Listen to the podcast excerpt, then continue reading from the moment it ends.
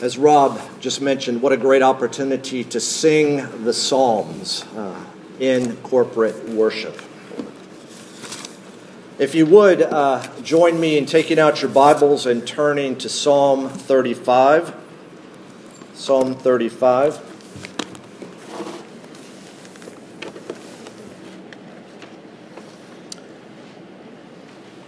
We're going to begin not by looking at Psalm 35. We're not even going to begin with the Old Testament. Rather, we're going to begin with the New Testament.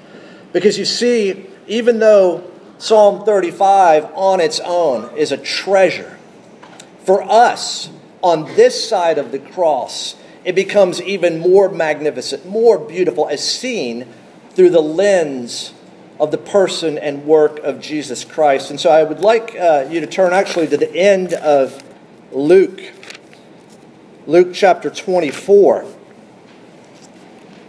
Luke chapter 24. Um, after Jesus' resurrection, he spent time with some on the road to Emmaus, and then he spent time with his disciples. And beginning in verse 44 of Luke 24, this is what we read. Then he, that is Jesus, spoke to them these are my words that I spoke to you while I was with you, that everything written about me in the law of Moses and the prophets and the Psalms must be fulfilled. Then he opened their minds to understand the scriptures and said to them, Thus it is written that the Christ should suffer and on the third day rise from the dead, and that repentance and forgiveness of sins should be proclaimed in his name to all nations, beginning from Jerusalem. Let's pray and ask indeed the Lord to open our minds to understand. Almighty God, our Heavenly Father, we do long to understand your word. We long not only to understand it with our minds, but to embrace it with our hearts and to put it into practice through our tongues, through our hands, through our feet. Oh God, be pleased to illuminate your word. Give us understanding. Give us wisdom to know how to put it into practice. We pray in Jesus' name. Amen. Well, we just spent a moment listening to Jesus' words after his resurrection. I want us to go now to hear some words of Jesus on the night that he was betrayed the night when he was betrayed. And so, if you would, flip over to John 15. John 15, beginning in verse 18. If the world hates you, know that it has hated me before it hated you. If you were of the world, the world would love you as its own. But because you are not of the world, but I chose you out of the world, therefore the world hates you. Remember the word that I said to you a servant is not greater than his master. If they persecuted me, they will also persecute you. If they kept my word, they will also keep yours. But all these things they will do to you on account of my name, because they do not know him who sent me. If I had not come and spoken to them, they would not have been guilty of sin, but now they have no excuse for their sin. Whoever hates me hates my Father also. If I had not done among them the works that no one else did, they would not be guilty of sin. But now they have seen and hated both me and my Father. But the word that is written in their law must be fulfilled. They hated me without a cause. They hated me without a cause. Well, with that one statement, Jesus brings all of Psalm 35 to bear on his life and ministry. And so, to be able to grow in the grace and knowledge of our Lord and Savior Jesus Christ, we need now to turn to Psalm 35. Remember last week, Psalm 34 looked back to deliverance. We see that in verse 6. This poor man cried, and the Lord heard him and saved him out of all his troubles.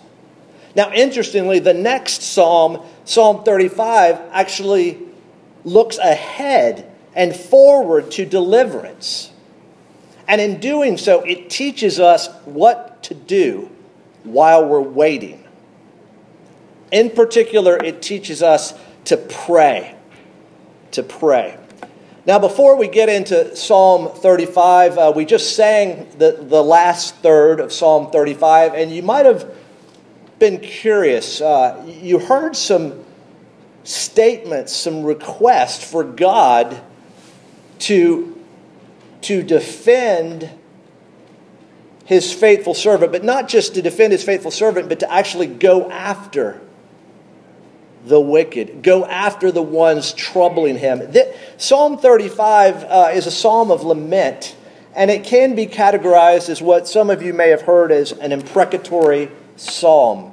An imprecation meaning a curse, an imprecatory psalm being a prayer for God's judgment on his enemies. Now, we're going to see more of these psalms. I think we've seen one already, uh, Psalm 9, a couple of years, a couple summers ago. Uh, but we're going to um, uh, need to just orient ourselves just for a moment or two on why would this be in God's Word? Now, an imprecatory psalm is a type of lament, and, and, and lament psalms are individual cries to the Lord or corporate cries to the Lord. Um, many psalms call on God to help the faithful who are threatened, threatened with harm by enemies. Now, here are four things I think it's important to remember as we think about what we're going to hear. First of all, uh, these are not enemies over trivial matters. You know, this is not political enemies on two different views of how to appropriate the Constitution of the United States. This, these are not trivial matters. These are people who hate the faithful precisely because of their faith. And you'll notice that these curses Uh, are in poetic form, and therefore they can employ extravagant and vigorous language. To be sure, there's a reality behind the words, but, but just keep in mind the poetic nature. These curses are expressions of moral indignation, not of personal vengeance. Because you see, the Old Testament ethical system, and indeed the New Testament, forbids personal revenge. See, this psalm is a call for God's justice to be made known, for good and evil to be rightly identified and rightly dealt with. Praying for God to punish the wicked is neither unloving nor vindictive, but rather it's an expression of faith in Him who judges justly, as Peter makes it clear in his first letter. Finally, imprecatory psalms are not a call to arms, as in physical arms, but rather they are a call to spiritual arms. It's a call to faith. Let's look at the first three verses. Uh, this psalm begins with a plea for divine intervention. A plea for divine intervention. Psalm 35 of David. Contend, O Lord, with those who contend with me. Fight against those who fight against me. Take hold of shield and buckler and rise for my help. Draw the spear and javelin against my pursuers. Say to my soul, I am your salvation. Here's prayer in times of danger and hostility, prayer in the face of danger and hostility. Contend has a legal connotation, and fight has a, a military sense. In other words, be my defense attorney, God, and be my mighty warrior. Bring a case against them and defend me. Wage war on my behalf and bring victory. Verse 3 shows us that David wants to know. He wants to be assured that God is, without a doubt, his salvation. Isn't that true for us as well? We are living in a hostile world. Now, for the better part of maybe decades, if not centuries, being a Christian in America. We're living in a hostile world. Are you kidding me? The church is esteemed, the church is looked up to. My friends, more and more we will see the reality that we see in Psalm 35, that we saw in John 15. The church, Christians, will be living in a hostile world. Christians and churches will be hated for no other reason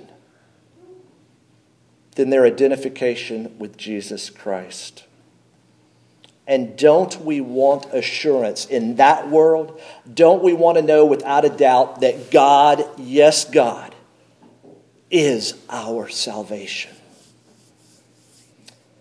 Well, Psalm 35 does not end after verse 3. It could, of course. You see, Psalm 35 is not a one off prayer. One off. Where did that expression come from? Well, just a few years ago, and often people use it. What does it mean? Something that's limited to a single time, a single occasion, or a single instance. Rather, it's not one off, it's a portrait of persevering prayer in a hostile world, a world full of scheming and mobbing and gloating. Hostility, both in time, 24 hours a day, seven days a week, 365 days a year, as well as hostility in direction from all sides, 360 degrees. And three times in Psalm 35, we see the psalmist present the same threefold pattern of bringing to God in prayer his dangerous situation, his desperate request, and his desired response. So let's look at verses 4 through 10 prayer in response to the scheming, kind of a military uh, situation in particular. Let them be put to shame and dishonor who seek after my life. Let them be turned back and disappointed who devise evil against me. Let them be like chaff before the wind, with the angel of the Lord driving them away. Let their way be dark and slippery, with the angel of the Lord pursuing them. For without cause they hid their net for me. Without cause they dug a pit for my life. Let destruction come upon them when he does not know it. And let the net that he hid ensnare him. Let him fall into it to his destruction. Then my soul will rejoice in the Lord, exulting in his salvation. All my bones shall say, O Lord, who is like you, delivering the poor from him who, who is too strong for him, the poor and the needy from him who robs him? So, what is his dangerous situation? He's being besieged. He is up against scheming. Look at verse 4 who devise evil against me. He's in the face of evil schemes. People are seeking after his life. They're devising, planning tactics, evil tactics against him. And he says twice that without net, without cause, a net has been hidden, and without cause, a pit has been dug to trap him, to hurt him, to, to destroy him. His situation is dangerous. And so he makes a desperate request. He says, Fight for me. Fight for me. Let them be ashamed. Put them to shame and dishonor. May they be turned back and disappointed. May they be like chaff. May their way be dark and slippery. May they be driven away and pursued by an angel of the Lord. Interesting, that's a connection with Psalm 34 when we read, The angel of the Lord encamps around those who fear him and delivers them. And David, the psalmist, is picking up on that as well. He wants them to be destroyed by their own devices. He wants the boomerang effect of sin to be made known. Kids, what does a boomerang do? You throw it, and where does it go? It comes back to you. And there's always a boomerang effect with sin, it always comes back in one way or another on you. And here he wants it to be absolutely clear that they are trapped by their own devices. Here is this is not a vindictive response to some kind of personal injury. Uh, David is not hiring God as a personal injury attorney. No. It's an appeal to God based on faith in his promises. You saw earlier in Psalm 34 the angel of the Lord encamps around those who fear him and delivers them. He, he believes it. He trusts God. He, he, he trusts that God is the God who delivered his people out of Egypt with a mighty arm and destroyed the pursuing enemies. Did y'all hear that in, in, in Exodus um, 15? That God is a man of war? I thought that was just a good name for a horse that wins the Kentucky Derby or a, big street in Lexington, man of war. I wonder how many people in Lexington know that man of war is how God Himself is described. And what is His desired, His planned, His anticipated response? And we heard it in verses 9 and 10. He wants His soul to rejoice, to exult in His salvation. He wants all His bones, in other words, everything about Him, to say, Who is like you? He's looking forward to the joy and gratitude when this request is answered. This is an, indicate, an instance of thanks in advance. Thanks in advance. I absolutely don't like the, the financial appeals letters that I get that have thanks in advance, as if I'm going to give money, so they're already thanking me. It sort of feels like I'm being put on the spot, right? Do you, do you guys like thanks in advance. Makes you sort of obligated, doesn't it? This isn't thanks in advance. This is, I'm going to thank you, God, because it's as sure as a done deal. When it happens, I will give thanks and I will, I will rejoice. And look again at verse 10. There's a question in there. O Lord, who is like you, delivering and rescuing the poor. It's a rhetorical question, it's for effect. He's going to answer his own question Who is like the Lord? No one. Our, oh, great God, that we sang, there is no other. He is the Lord. Now, that's the first prayer cycle. We now move from a portrait of, of um, being besieged to one probably even harder to take of betrayal. We, we move from pleading for military action, so to speak, to pleading for legal action. Uh, verses 11 through 18 prayer in response to the mobbing. Prayer in response to the mobbing. Uh, beginning in verse 11. Malicious, excuse me, malicious witnesses rise up. They ask me of things that I do not know. They repay me evil for good. My soul is bereft. But I, when they were sick, I wore sackcloth. I afflicted myself with fasting. I prayed with head bowed on my chest. I went about as though I grieved for my friend or my brother, as one who laments his mother. I bowed down in mourning. But at my stumbling, they rejected and ga- rejoiced and gathered. They gathered together against me, wretches whom I did not know, tore at me without ceasing. Like profane mockers at a feast, they gnash at me with their teeth. How long, O Lord, will you look on? Rescue me from their destruction, my precious life from the lions. I will thank you in the great congregation. In the mighty throng, I will praise you. What's his dangerous situation? It's betrayal. It's mobbing. They gathered together against me, we see in verse 15 malicious, malicious witnesses asking questions. Look at verse 11. They ask me of things that I do not know. Now, friends, we've all been in those situations, haven't we? People ask us something, and maybe we really did it, but we don't want to admit it, right? So we have a choice there. We admit, yes, we did it, or we deny and hide and hope it doesn't get revealed. But you know what? There's another situation. When someone says you did something, and guess what? You absolutely, without question, didn't, didn't do it. Oh, what terror that is. What frustration, what anxiety, what fear, what worry. You guys have been accused of doing something that you didn't do.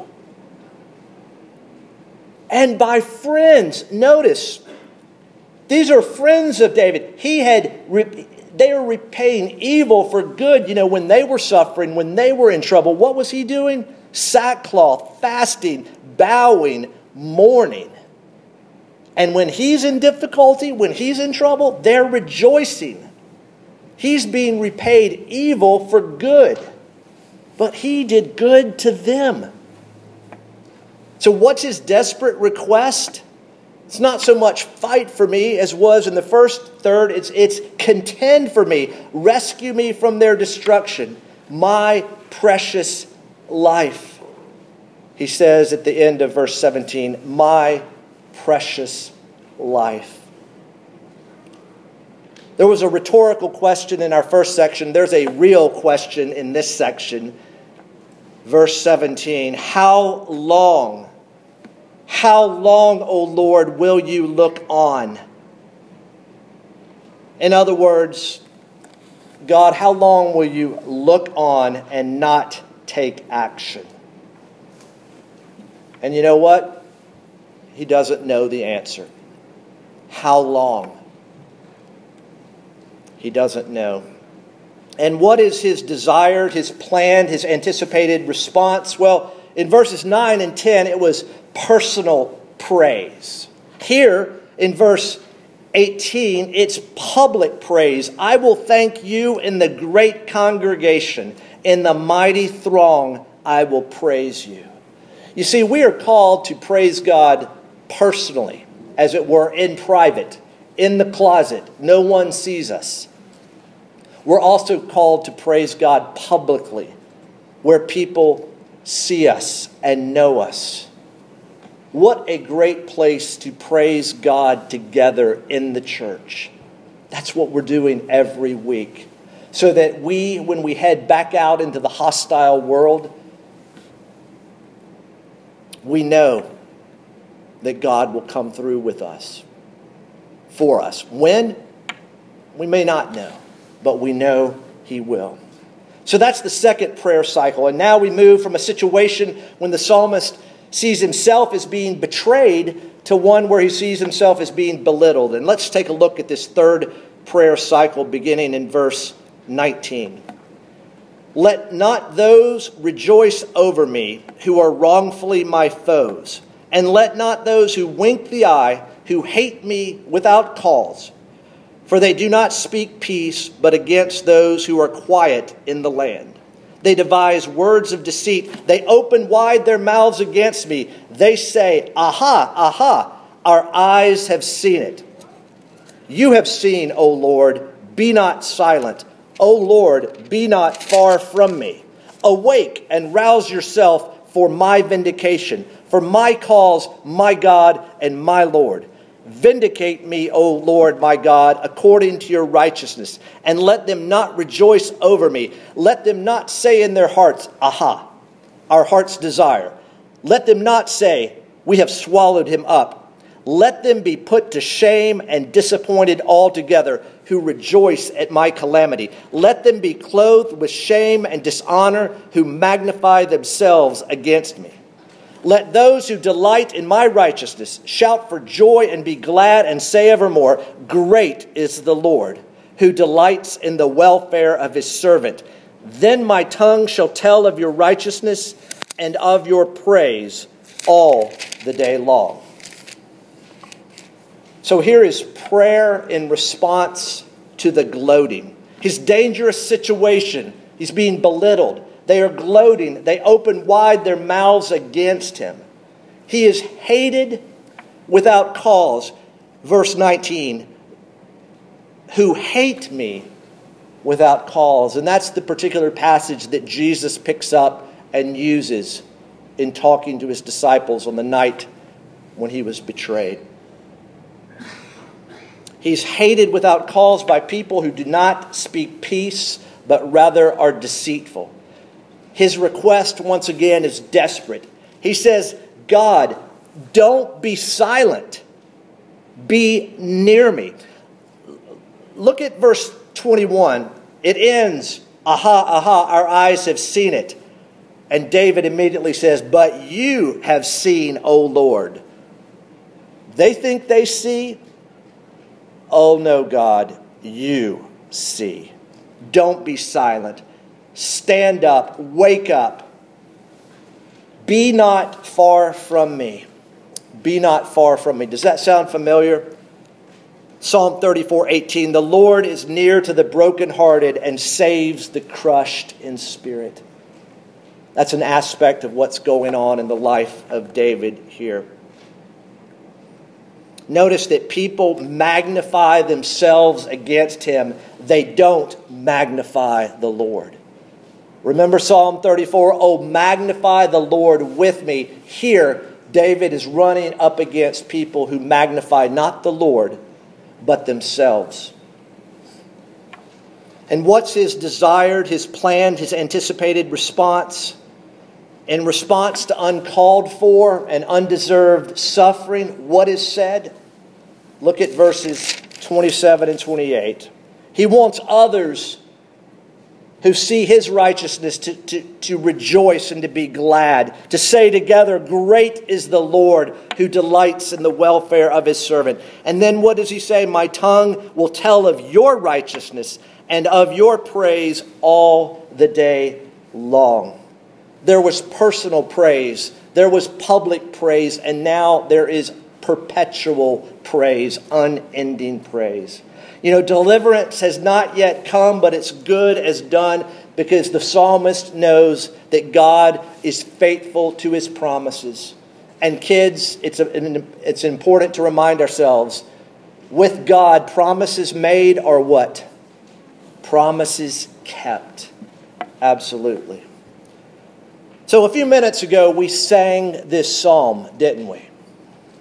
But who, Who's the real singer of this psalm? Now, before we answer that question, think with me. David has come to the conclusion that the presence and power of God, the presence and power of God is far greater than the presence and power of his opponents, of the wicked, of his enemies. That's how David concludes. God, they're powerful, but you're more powerful. They're present in my life, but you're more present in my life. Well, who, who knew that more than anyone? Who's the one singer of this psalm? You know, we can sing this psalm up to a point, and we should. But there's only one person who can sing this psalm past that point to the end with absolute integrity you see, Jesus sang this psalm. Jesus sings this psalm as king. You see, as king, Jesus subdues us to himself. He rules and defends us, and he restrains and conquers all his and our enemies. My friends, that's King Jesus, isn't it? Prophet, priest, and king.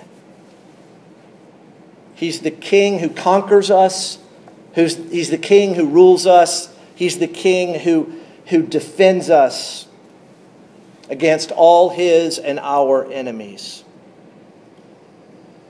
So Jesus sings this psalm as king, but he also sings this psalm as judge. You see, not only is there a kind of a military side, there is a legal side. For those of you familiar with our Westminster Shorter Catechism, you know that effectual calling brings with it certain benefits. Benefits in this life, benefits at our death, and benefits at the resurrection or the return of Jesus. And so, question 38 asks this question What benefit do believers receive from Christ at the resurrection? And here's what is said among other things, that believers shall be openly acknowledged and acquitted in the day of judgment and made perfectly blessed in the full enjoying of God to all eternity. Did you hear that? That's what David is longing for. He is longing to be declared innocent of these accusations. He's longing to be declared not guilty He's longing for justice to be made known. Isn't that the cry of our hearts, too? I want to be vindicated publicly, openly acknowledged and acquitted. And my friends, we've got that to look forward to. It's not the local court, it's not the state court, it's not the federal court, it's the Lord's court. And those who have faith in Christ will be openly acknowledged and acquitted, and every knee will bow and every tongue will confess what that Jesus Christ is Lord.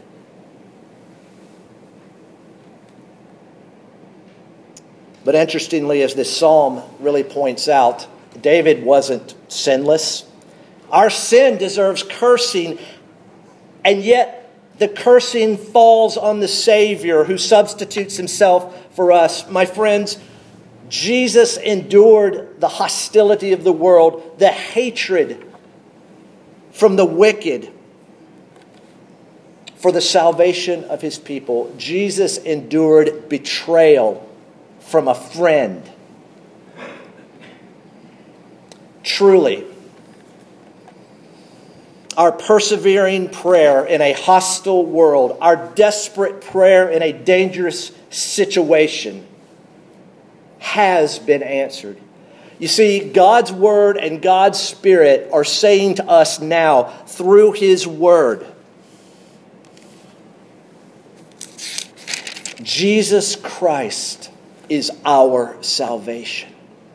It's the echo of verse 3. He is longing for God to say to his soul, I am your salvation.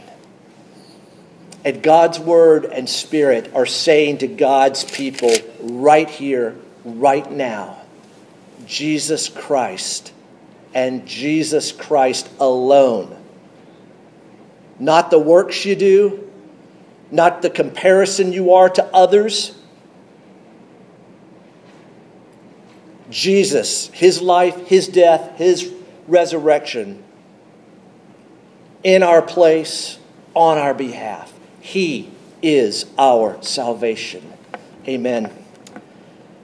Almighty God, our Heavenly Father, I thank you for this passage. We thank you for this passage that helps us grow in the grace and knowledge of our Lord and Savior, Jesus Christ. Oh God, help us this day to remember and reflect on all that Jesus endured from a hostile world in our place and on our behalf.